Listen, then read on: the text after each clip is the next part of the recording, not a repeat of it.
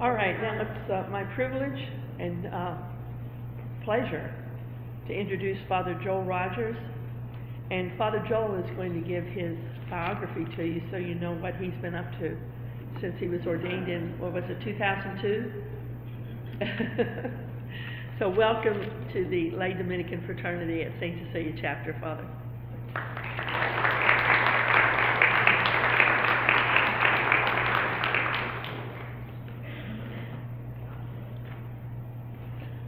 Thank you, Marianne, and all of you. Uh, again, Father Joel Rogers of the Fathers of Mercy. Uh, we preach parish missions and we staff rural parishes, and we also preach retreats and so forth. Um, always emphasizing the mercy of Jesus. I come from a family of 14 uh, brothers and sisters, nine sisters, four brothers, and I, I was ordained in uh, 2000, I was working at St. Helen Church in Glasgow, Kentucky, serving the Archdiocese of Louisville, a rural parish, and then I was just recently made uh, the local superior at the house. I'm still trying to figure out what that means. Thank you all for having me. Uh, suppose we begin with a prayer in the name of the Father, and of the Son, and of the Holy Spirit. Amen. Hail Mary, full of grace, the Lord is with you. Blessed art thou among women, and blessed is the fruit of thy womb, Jesus. Holy Mary, Mother of God, pray for us sinners, now and at the hour of our death. Amen. Saint Dominic, Saint Cecilia, in the name of the Father, and of the Son, and of the Holy Spirit. Amen. So, the lay Dominicans, from what I gathered, uh, you come together in prayer and you also come together to study more intensely your faith in the spirit of uh, St. Dominic, and coming to know the truth more and more and to embrace it more and more. And then you go to your parishes or wherever you are and you practice the spirituality of St. Dominic, whether you are RCIA teachers or whether you are, are teaching in school or whether you're working in the parish in any other way, but you bring that spirit with you in your parish. Uh, and so I think it's very fitting uh, that uh, today I wanted to talk about uh, someone whom St. Dominic loved, of course, our Blessed Mother. And today is, her, uh, is one of the days of her month in October. So uh, we, we always desire to spread uh, the love that we have for Christ and His church to the whole world. Uh, but you know the saying, we can't give what we don't have. And so, how do we begin? Um, besides studying, besides getting together, uh, the best way to share the love that you have for someone uh, with other people is to really get to know the person that you love. And what we do with the Blessed Trinity. We do through prayer and meditation. So I wanted to give a brief uh, meditation, brief, uh, 30 minutes or so, uh, on, on Our Lady's prayer and Our Lady's uh, participation in the life of Jesus Christ. How did she do it? And so we desire to practice the same spirit prayer and trust in divine providence. Okay, so I'm going to meditate on the first joyful mystery of the Most Holy Rosary. I'd like to start by reading uh, first from the Gospel of Luke.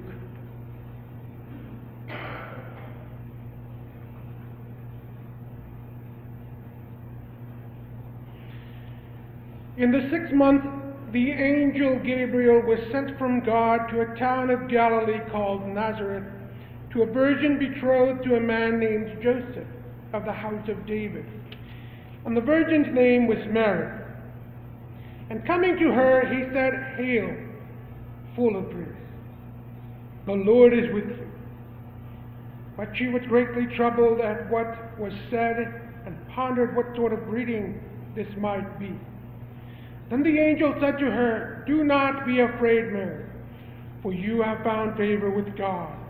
Behold, you will conceive in your womb and bear a son, and you shall name him Jesus.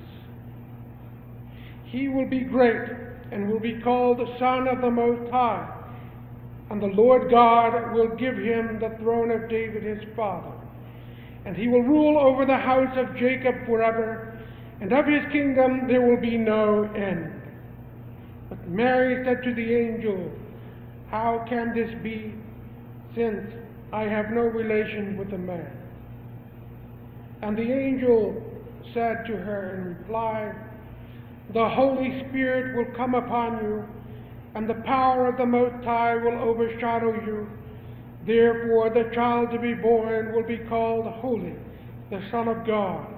And behold, Elizabeth, your relative, has also conceived a son in her old age. And this is the sixth month for her who was called barren. For nothing will be impossible for God. Mary said, Behold, I am the handmaid of the Lord. May it be done to me according to your word. Then the angel departed from her. About that, I would like to meditate. Let's consider Mary, the mother of Jesus, before she is the mother of Jesus, what she is doing when the angel Gabriel appears to her. Perhaps she is cleaning her home. Perhaps she is working, sewing. Perhaps she is at prayer. But whatever she's doing, she already has in her heart the disposition to do God's will. She is the Immaculate Conception. She has no desire for sin, no attraction for it. All she wants to do is the will of God. And yet she still has plans. She has plans. She's going to be married to Joseph. And they are going to live together, chaste lives. And they will uh, live according to the will of God. Mary is also humble. She knows that she wants to do God's will, but she does not boast in it as if it came from her. She knows her place. Everything that she has and everything that she is comes first from God, and she knows it. So she's very humble.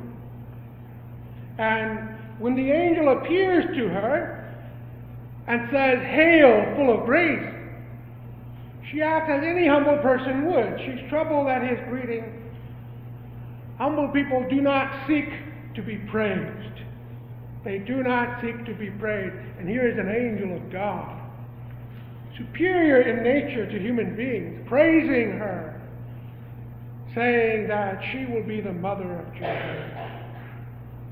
Mary has complete humility and at the same time, while she has her plans with Joseph, that one visit from the angel almost changes everything. What is Joseph going to say when she will have a child in her womb? What will he say? He trusts her. He does not doubt her integrity. But what will he say when she's with child? Is he going to leave her? She planned to be married to Joseph. They're going to have their married, uh, happy married life together. What is he going to say?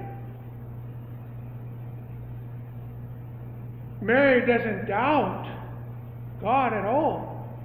She doesn't doubt the angel. She knows that she's going to live her life as a consecrated virgin for Jesus or for God, and she's going to give her life for God entirely. So she wants to know how is it going to be about that she will have this child. She doesn't doubt for a second.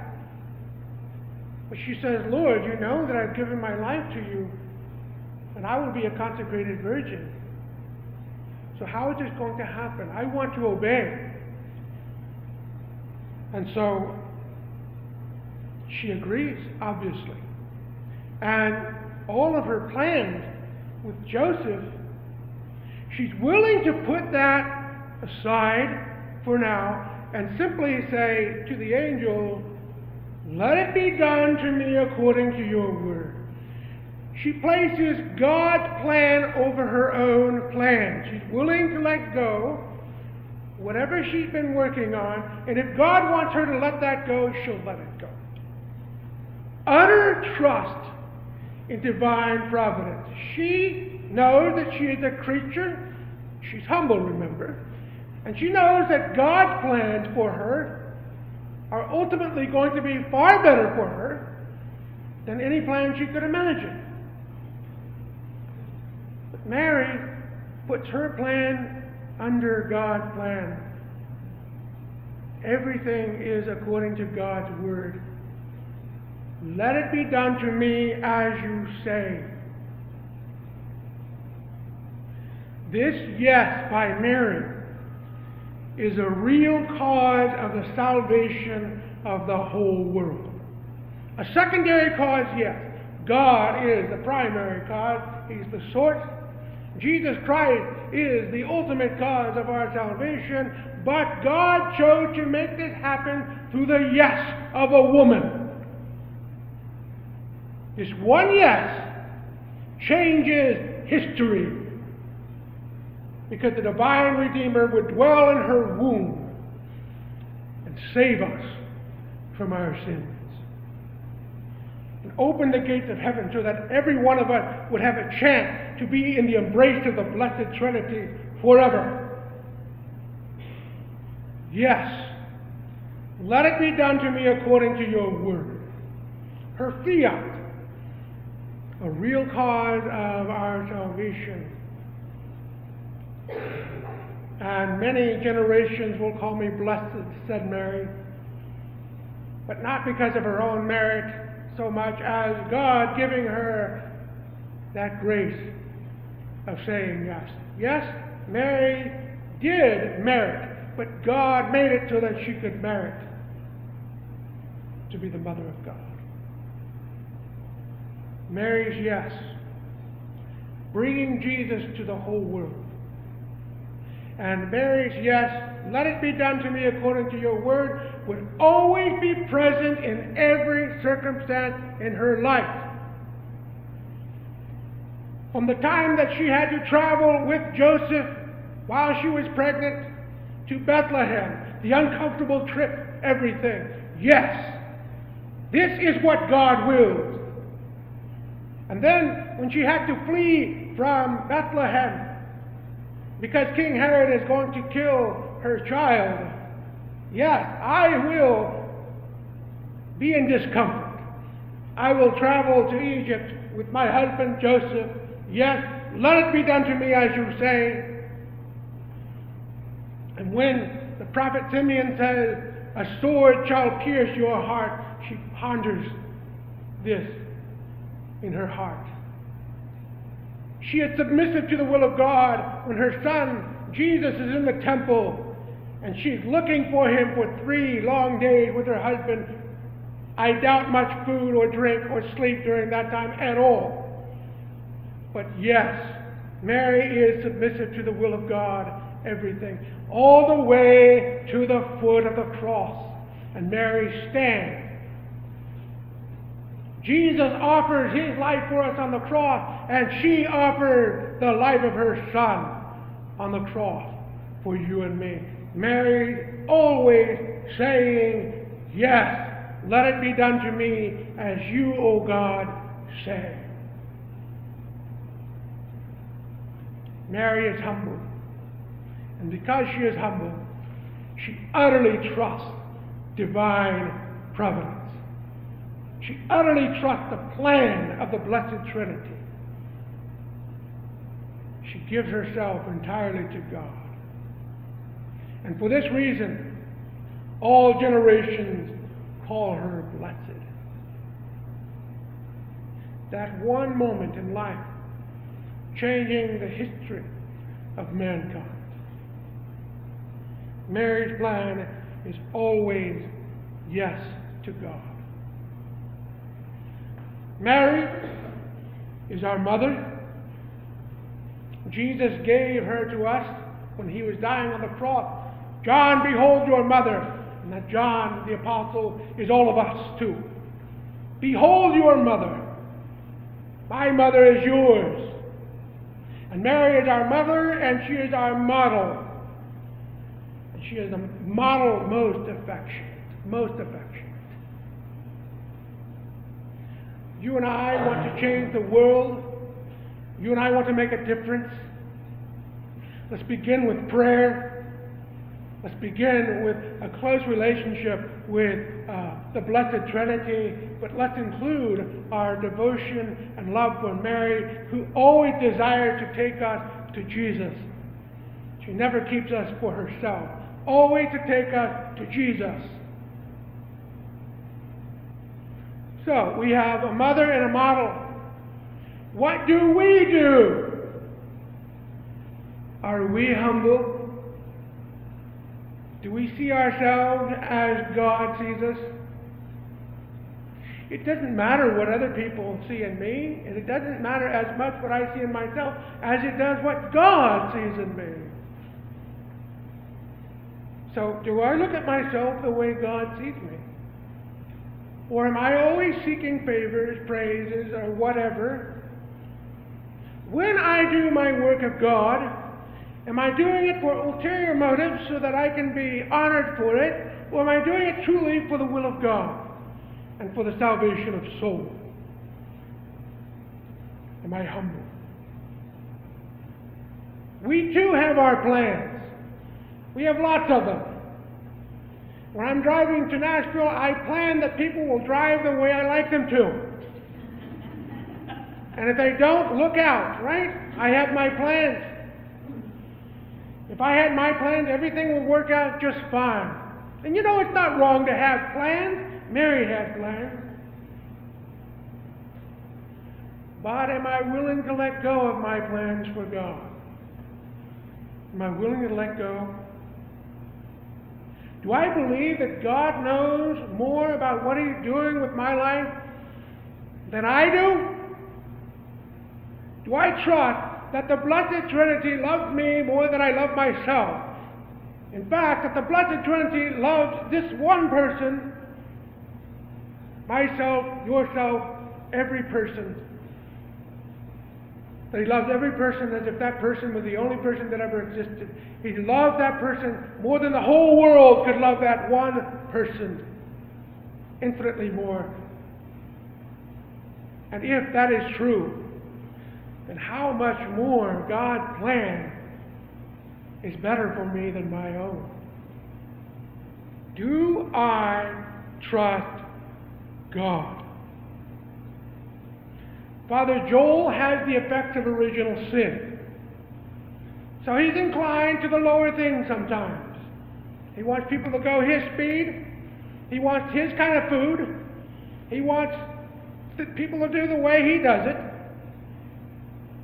He'll get impatient with people who don't do it the way he does it. And so Father Joel has all of these inclinations and sins and misjudgments, mistakes over and over again. And I'm going to entrust my life to myself? Insane. Insane. God, the supreme being, the unmovable, the unshakable, the perfect, God who is love itself, God who is power, God who is knowledge, God who is wisdom. Who am I going to trust my life to? Me or Him? It's a no brainer, right? It's a no brainer. But we always have to be coming back to prayer to remember that. When we pray, then we are disposed more to God's will.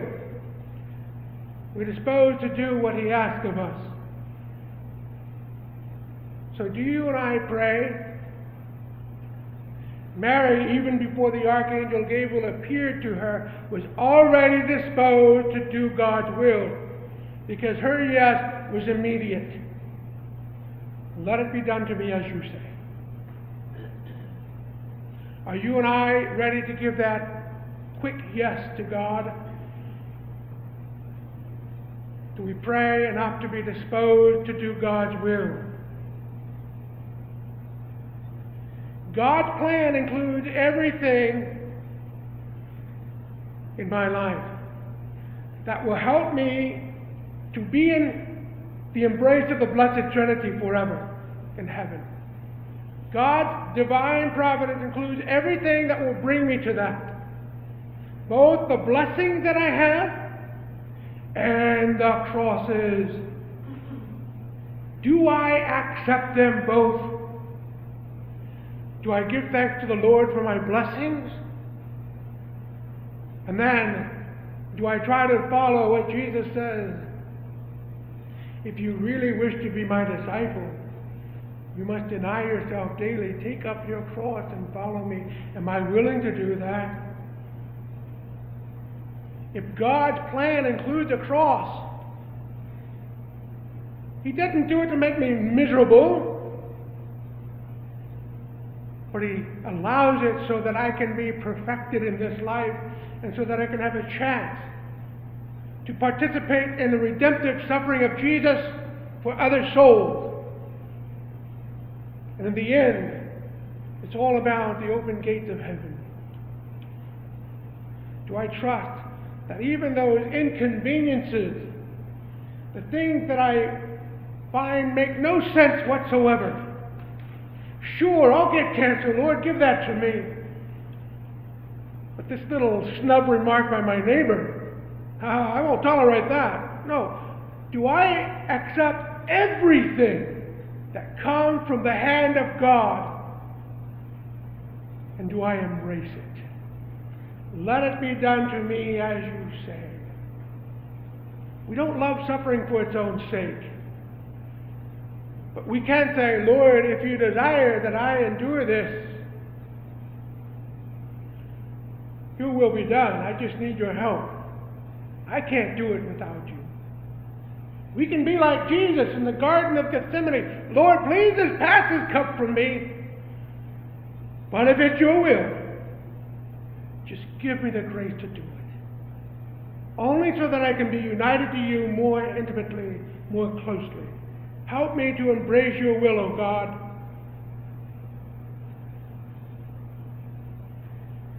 The Blessed Trinity is perfect. God knows what He is doing. He loves us more than we love ourselves. Let's entrust ourselves to Him. We have to let go of our desire to control things all of the time. We have to be willing to let go. I'm sure if Mary had her preferences, she would not have to stand at the foot of the cross and watch her son die. She would have actually preferred to be nailed to the cross herself. But no, God desired that she stand at the foot of the cross and watch her son die for you and for me. Let it be done to me as you say, O Lord. Sometimes what we want is not always the best thing. Do we trust God that He knows what He's doing in our life? Do we really trust Him? Are we prayerful? Are we humbly disposed? Are we willing to suffer? How can we have a salvation without suffering? Trusting in God brings us peace. Trusting in God brings us peace. And we pray, we meditate, so that we can learn to trust God more. When we pray, we take a particular time to pray. We make a holy hour. But when we trust in God, it's like we're praying all the time. Because we're trusting God when we're driving our way to Nashville and someone cuts in front of us. And we say a Hail Mary for that person instead of shaking our fist. And we trust in God when things don't go according to plan. We trust in God when we get a flat tire. We trust in God when He allows inconveniences to happen. He allows for people to hurt us. We trust in God. After all, the Father allowed people to hurt His Son on the cross. That's the greatest event in the whole world the event of our salvation. Trusting in God brings peace. It takes practice. We have to go through life and get hit a little bit over and over again. Not that we desire it all the time, not that we're looking for it. We get blessings too, but we also get crosses. Will we accept them so that we can learn to trust God more? Is God real to us? Is God real to us? Because if He is real to us, then we will be living as if we were always in His presence, and nothing, no matter how bad, will shake us. If God takes something away from us, He'll give us something better back. That's the way He is. Jesus says, He who gives up everything receives a hundred times as much, even in this life, plus persecution, and then life everlasting. God knows what He's doing. Do you and I trust Him? Let us practice the trust of our Blessed Mother, Mary, the Mother of Jesus. I close with this story. True story about my Aunt Teresa. She was happily married. She and her husband had five children. And then, after a number of years, her husband decided that really married life wasn't for him after all. So he left her. Now imagine that sorrow and that emptiness that she must have felt when the one who was of her flesh, I mean, two, one flesh, it's like a heart being ripped out of you. He goes away. She feels rejected. She feels unloved. And then she has to take care of her children by herself. She has to work long hours to provide for their needs, for the heat, for the clothing, for the food on the table. And yet she was a great woman of faith. She had great love for the Blessed Trinity. I remember going with her sometime to daily Mass at the church. We walked to the church, St. Mary's Church in Nevada, Missouri, and I was just impressed with her faith and her prayerfulness. And she was always cheerful, always cracking a joke. My Aunt Teresa, my mother's sister. One winter, it was particularly cold. And long hours that she worked still, they didn't have enough money to pay for the heating bill. She didn't know what to do. The next day, the bill was supposed to be paid. So she did all she could do. She fell on her knees and she said, God, you carried us through this far. You got to help us out. The next day, a gentleman from the gas company comes over and he gives them the gas that they need. And then he leaves. Unexplainable. And then she gets a call from the company the same day. And the company says, Look, uh, we accidentally put gas for your furnace, but uh, we realized that you hadn't paid us the bill yet. And so she says, You'll receive it tomorrow. Where's that going to come from? The next day, she received a letter from a friend. And she opened up the envelope, and it's a very encouraging letter. And at the end of the letter it says, I thought maybe you could use this. I know that you are in need sometimes, that life gets tough. I thought you could use some help. And it was the amount in the envelope, the exact amount that she needed to pay the heating bill for that month. God is always working on us. He knows our needs more than we do. He knows that if He allows us to carry a cross, that we can't do it without Him. He knows that. Let's not put the cross back in His hands.